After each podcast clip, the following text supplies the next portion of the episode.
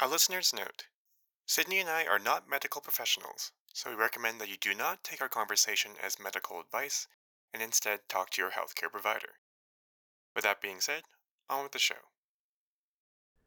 When you hear about challenging environments, you likely first think of areas of overwhelming heat or sheer cold, like the deserts or Arctic tundra. However, stressful environments can be found within our very bodies, such as the creation of low oxygen or hypoxic microenvironments where tumors develop.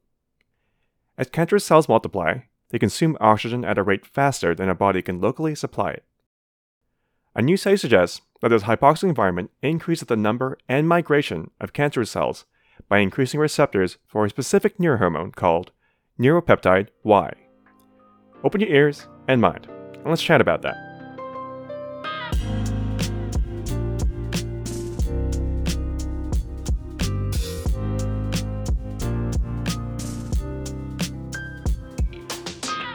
Welcome to Griffincast, a podcast where we casually chat about science coming out of the College of Biological Science at the University of Guelph and how the work can affect lives around the world. I'm your host, Michael Lim. With me today is special guest and PhD student Sydney Pasetta, and we'll be chatting about her recent work on neuropeptide Y, or NPY, and its receptors in breast tumors, and how this work can help with treating cancerous cells. Welcome, Sydney. Hi. To orient yourself to our guests, and I guess to get you more comfortable, how would you describe your research and or the work done in the UNIAC lab in general? Um, so our research focus on low oxygen environments and how they affect cancer progression. So if you imagine a tumor, a solid tumor, it actually does a really bad job at recruiting new vasculature. So as you progress into the center of the tumor, those cells become more and more hypoxic or have less and less oxygen available to them. And traditionally, these would maybe be thought of as dead or non functional cells, but they're typically the most aggressive cells in the tumor microenvironment. So we're trying to understand what makes these cells unique in that environment. And maybe we could use more targeted therapies towards those cells and not something as like generally harmful as like chemo and stuff like that. I guess it's a good point. When you think of hypoxic cells and cells needing oxygen to develop and grow, you expect that, you know, if there's no oxygen, they shouldn't be able to multiply so quickly.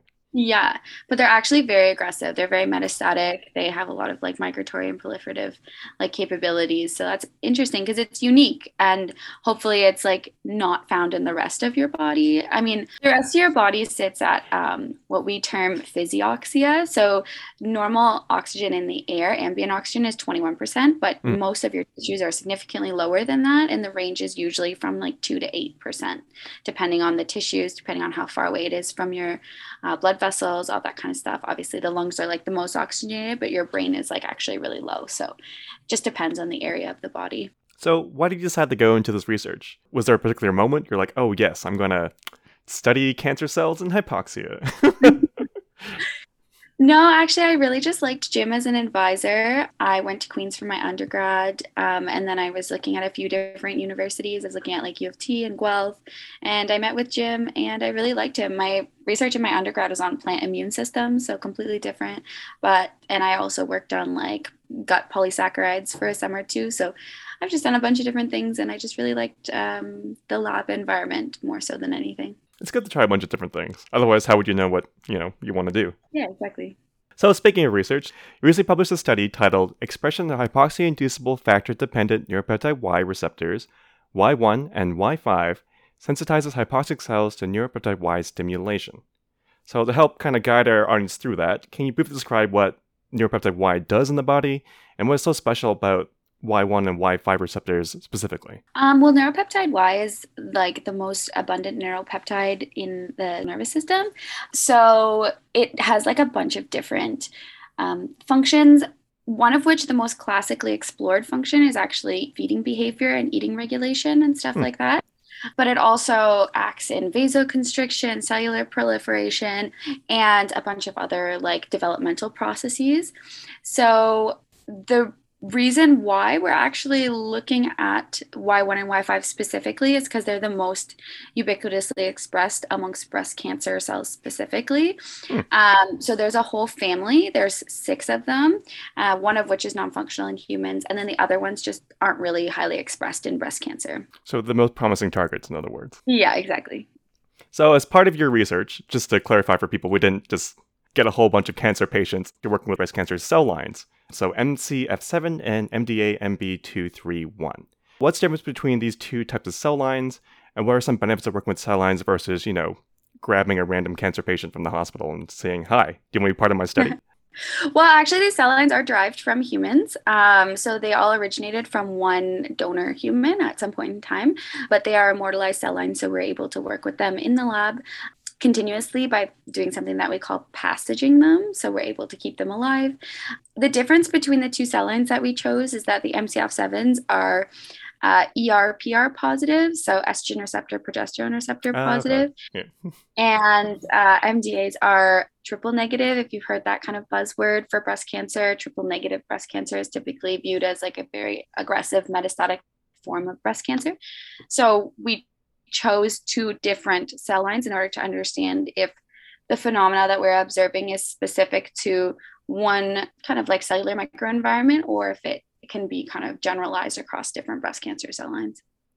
So the different cell lines you used in your study responded to hypoxia and DMOG, which is a chemical used to mimic hypoxia at different time scales. So you mentioned briefly that these are coming from different individuals with different types of breast cancer, like the triple negative, for example. So what do you think caused these differences in time between your two cell lines? Honestly, that's really hard to say they're the cell lines themselves are quite different and like i said the triple negative ones the mdas that we were talking about mm. are typically viewed to be more metastatic and aggressive and have like a completely different phenotype than the MCF7. They're quite different cell lines in general, so they have different uh, signaling pathways that are activated within each of them, generally speaking. So the difference is not surprising, and you would expect there to be like differences amongst them. Stimulations of the receptors Y1 and Y5 generally increase mitogen activated protein kinase, or MAPK, signaling in the different cell lines when exposed to hypoxic conditions. So, considering the roles of signaling in gene transcription and translation within cells, for our more lay audience, using your DNA to make necessary proteins and function in the body, what does increased signaling mean for cancerous cells? So, MAPK signaling is a really classically explored signaling pathway that a lot of different people have looked at for a lot of different reasons. But its primary role is um, important for developmental processes. So it's often activated like during embryogenesis and growth and development and all of those really important processes. But like the, um, I guess you could say the the catch 22 about cancer is that cancer is typically a disease of normal developmental processes mm. gone wrong. So they're normally kind of put into overdrive. Um, so proliferation, migration, all of these uh, activities, cellular activities are actually normal and good for regular developmental processes. But when they these processes become hijacked and they're happening at a much more frequent rate than they should be, or maybe there's um, checkpoint proteins that aren't functioning properly, so they can't kind of rein in these processes, that's when cancer kind of develops. So, by looking at like this pathway, we're just basically saying, can we inhibit or um, accelerate these different downstream effects? So the the MAPK um, assay that we did at the beginning was, can we actually affect directly this pathway? And then what is the output of that? So that was like the the proliferation and migration assays that were done later on in the paper. Oh, okay, that makes sense. It kind of leads into like the next question, in that obviously, like you mentioned before MPY or neuropeptide Y, and obviously its receptors and MP, sorry, MAPK signaling is very important in terms of regular function within the body and within regular cells. So if cancer treatments reduce the ability for neuropeptide Y receptors to normally function because you're trying to suppress this overactivity, what might this mean for non-cancer cells within the body? So we wouldn't really look at it from that type of perspective. Um, it would be more in terms of a like a, a specialized therapy instead of a chemotherapeutic so mm. there's a whole like a whole new field of personalized kind of medicine and therapy for for cancer that's exploring different ways that we can do pointed drug delivery instead of irradiating someone with uh, like a chemotherapeutic or radiation therapy or and stuff like that so um, there are some labs out there that are looking at bioreductive uh, prodrugs. So basically, when they get into an environment with a different oxygen concentration, like hypoxia, that drug would become active, or mm. using nanoparticles for delivery, or direct like intratumoral in- injections. So we would be looking more at that like specified drug delivery format rather than affecting like the entire body. Yeah, I was about to ask you, like, how do you keep it localized in the body? Because, you know, transport within the body, it can depending on what type of drug it is, could be passed easily across cells. So I guess it's kind of more of a trying to control for hypoxia and take advantage of the hypoxic nature of cancers. Yeah, that's what we'd be hoping to do. And that's kind of like the ethos of our lab in general. So, like this project is one branch of our lab, but our lab actually looks at very, very um, distinct projects. So, there's one that looks at um, alternative splicing within the ribosome. There's another one that looks at a process called ISGylation, which is kind of more immune system driven in a lot of cases.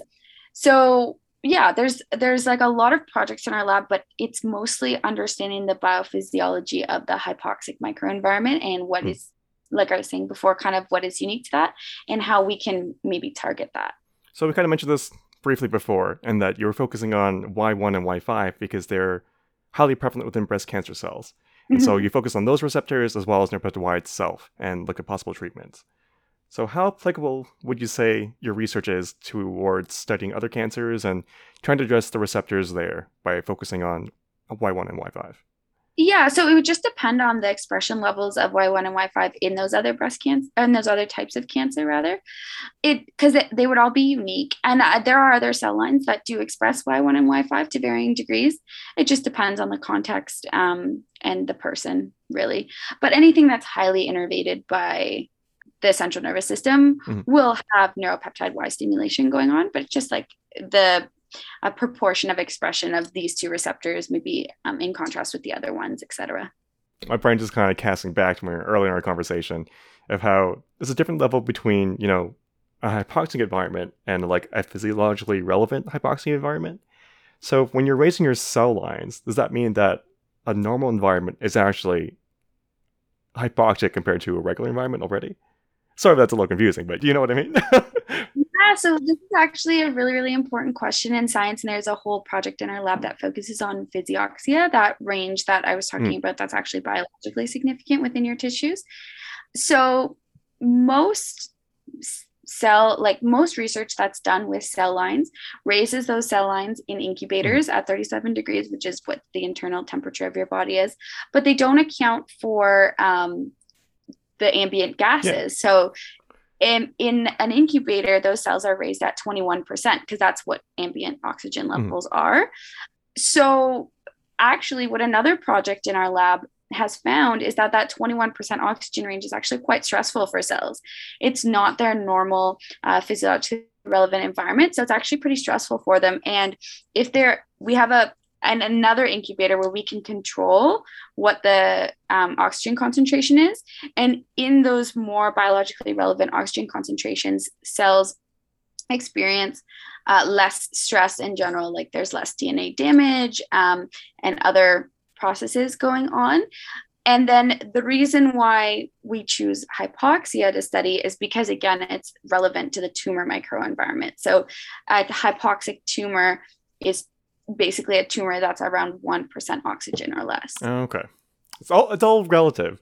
To a regular person, be like, oh yes, this is totally normal at 21%. But to your body's cells, it's a hyperoxic environment. You're causing excessive oxidation, causing DNA damage. So obviously something we want to avoid. Yeah, exactly. And but most research is done at this 21%. Hmm. So the way that we understand basic cellular function is for the most part done at 21%. So our lab is kind of bringing research to the table that shows that maybe this isn't you know the most relevant concentration to raise them at in general and like maybe i don't want to say that everything we understand about how cells function is at least slightly different from the traditional mm. view of it but it could be you know do you think there will ever be a moment where you're 100% sure of the connection between neuropeptide Y receptors and cancer, where you're like, oh, yes, this is the driving factor. We should focus all our work on trying to control its expression. I don't think we should focus our work on controlling its expression, but the one assay in the paper that was called uh, like chromatin immunoprecipitation mm. basically showed that some hypoxia responsive elements they're called HIFs. They directly, they're transcription factors and they're also translation factors, but in this context, transcription factors. Um, they directly bind uh, Y1 and Y5 in their promoter regions, showing that like it is a hypoxic response to upregulate the transcription of neuropeptide Y1 and 5 in the context of these these two cancers that we look at. So yeah so definitely they do they are uh, important for playing a role in that that environment mm-hmm.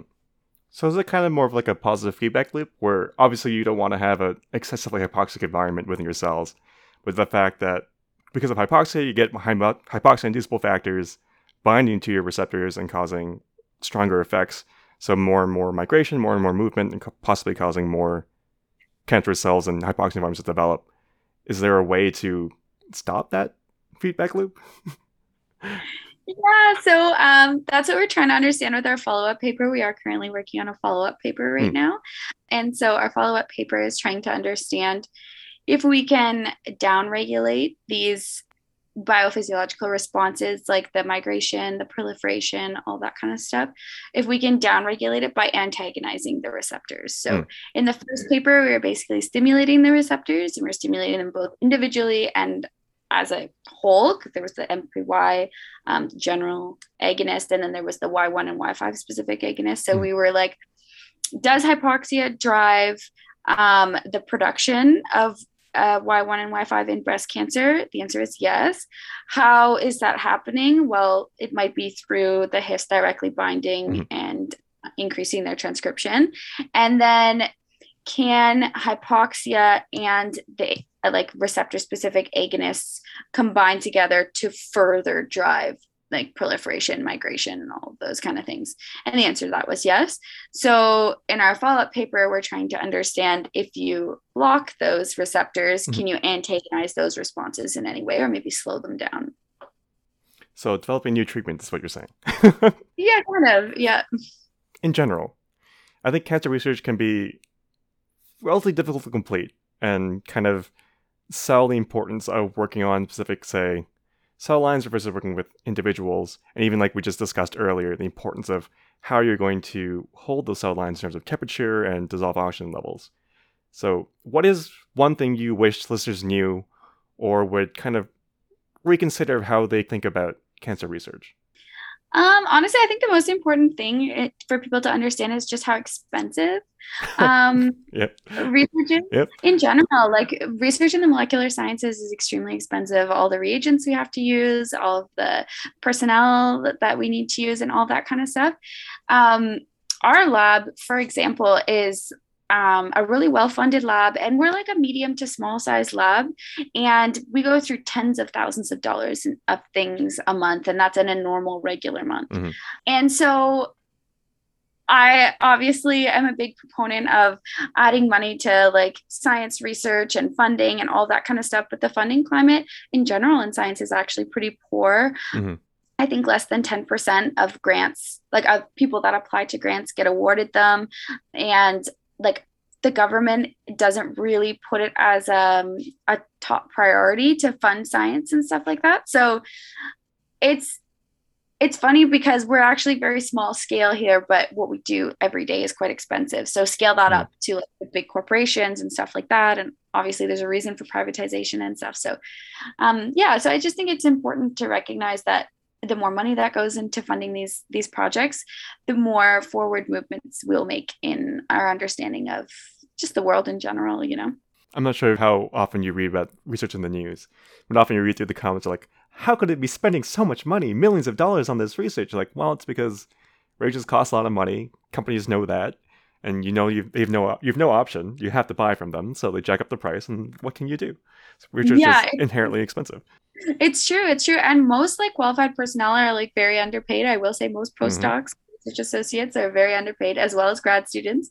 So I, I'm just a really big proponent of like um, understanding like where the the money is going because yeah people are always like oh we raised like a million dollars for like a, a you know a, a, breast cancer walk for for research or something like that but Mhm. that might fund like a medium lab for like maybe a year you know and when you put it into that kind of context it sounds like so much money but then when you break it down it's like it goes very fast so Yeah. yeah, i think um, funding the sciences is just like super super important um, all areas of the sciences not just like biology or molecular biology or anything like that but all areas of science deserve deserve more funding i think So, a question I like to ask all my guests, because obviously things don't always go as planned. So, if you could go back in time and change one thing about your study, what would it be and why? I don't know because we took a long time to publish this. Like, um, I've been working on it for like that. I'm entering my fifth year now. It was started before I came to the lab by a previous postdoc, um, and we did like six months of revisions. So I feel like there was like a lot of thought put into the project. Um, it came off the backs of that postdoc's uh, previous postdoc. Hmm. So yeah, I don't know. I I don't know if I would really change much. We're I just feel like we're exploring and trying to understand what's going on more so than having like a, an end goal really we don't have like an end goal or a timeline so the follow-up paper is more exploration of understanding how these things are working and yeah hmm. So, that's it for me. There's going to be a couple questions I've taken from social media. And our very first question is At what age should I be more wary of getting breast cancer? Does signaling activity change with age? Does it become more abnormal, for example, and contribute to becoming a more breast cancer risk? Yeah, so signaling does change with age, and that's why cancer is often associated uh, with it as a disease of aging. Um, there's a much higher incidence about amongst those who are elderly or aging um, in general. And the reason for that is is just because uh, those normal biological processes that are happening at all times in our in our cells go are hijacked, are not working functionally, are um, working abnormally and that's why cancer develops in the first place. So we have cancer cells in our bodies at all times. Um, our immune system is just really good at recognizing them and um, getting rid of them. But as you age your immune system becomes more preoccupied or maybe less robust than it used to be because you have a lot of other things going on. Um, and some of those cells kind of like escape notice sometimes and then that's when they can develop into you know a mass of cells and then all those cells kind of develop into a tumor and, and et cetera. So yeah definitely cancer is a disease of aging. Um, it's also sometimes it just a, there are genetic associations as well like whether your one protein is maybe prone to um, mutations that would make it maybe non-functional or hyperfunctional or whatever. Um, but I, I don't think there's like a specific age. I think you know lifestyle factors also play a role. Um, so just like maintaining a healthy lifestyle and um, there's a lot of research that also shows like your stress levels and mental health also play a role in the in the development of disease states and stuff like that so i think Hmm. um, just generally leading a, healthier lifestyle and um, stuff like that is is definitely beneficial. I actually never really thought about it before that probably everyone has cancerous cells in their body. like obviously, you know, just the sheer number of cells in your body, some of them will be cancerous, but it's a little sobering. yeah, no, it's true. It's uh it's a lot of people maybe don't realize it and you know, um and there could be like whatever unforeseen circumstance that maybe your immune system just doesn't detect whatever's going on in that exact moment, but so. take your vitamins, your multivites.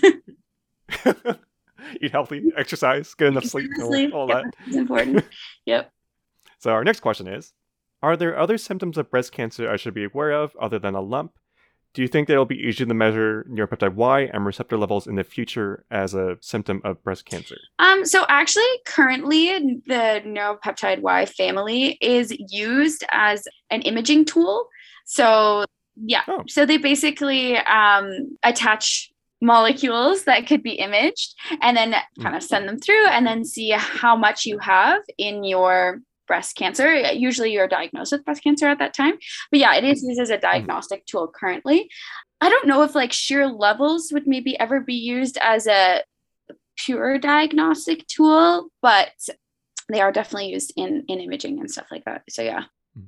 I guess the problem is that, like you mentioned before, it can vary between individuals depending on your lifestyle as well as your Yeah. genetics. So unless you have a really good baseline, so you're like measuring it every year your entire life, leading up to one day you have a really high spike. You're like, oh, Yeah. weird. Should probably look yeah exactly and as part of our follow-up paper we do take uh, resections from cancer patients and normal patients as well um, and kind of compare them and they do tend to have more uh, higher expression of y1 and y5 but that's tbd in the second paper but yeah You're holding secrets back from us, is what you're saying. And so, our last question we have Do you think your work will replace other forms of cancer treatment like chemotherapy?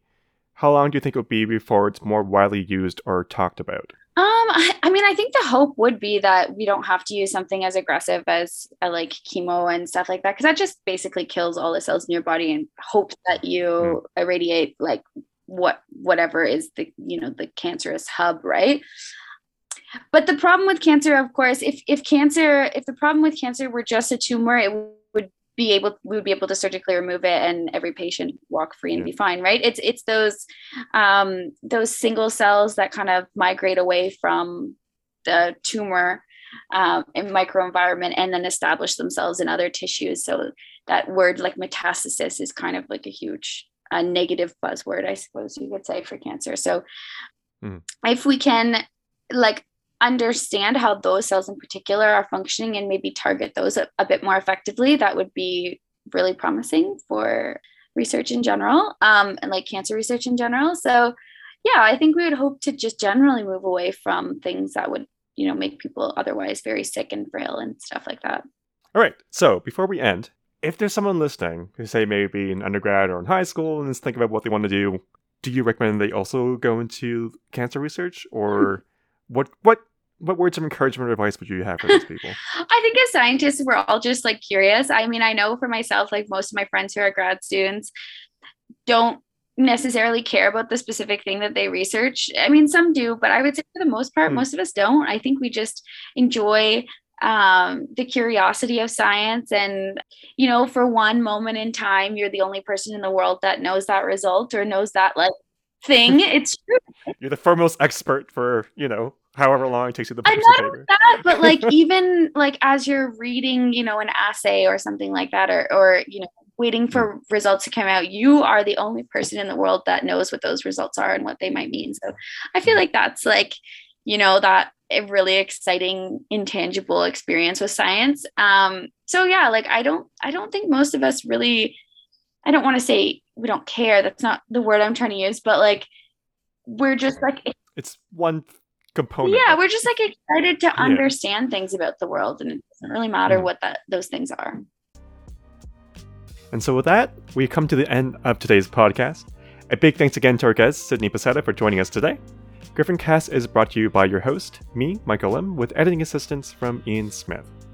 If you're hungry to learn more about different science topics, please check out Scribe Research Highlights. That's S C R I B E, Scribe Research Highlights on the University of Guelph website at uoguelph.ca. Or you can follow us on social media at UFGCBS. You can find us on Instagram, Twitter, and Facebook. Music in the podcast comes from Upbeat. There'll be details in the show notes as always. And until next time, stay curious.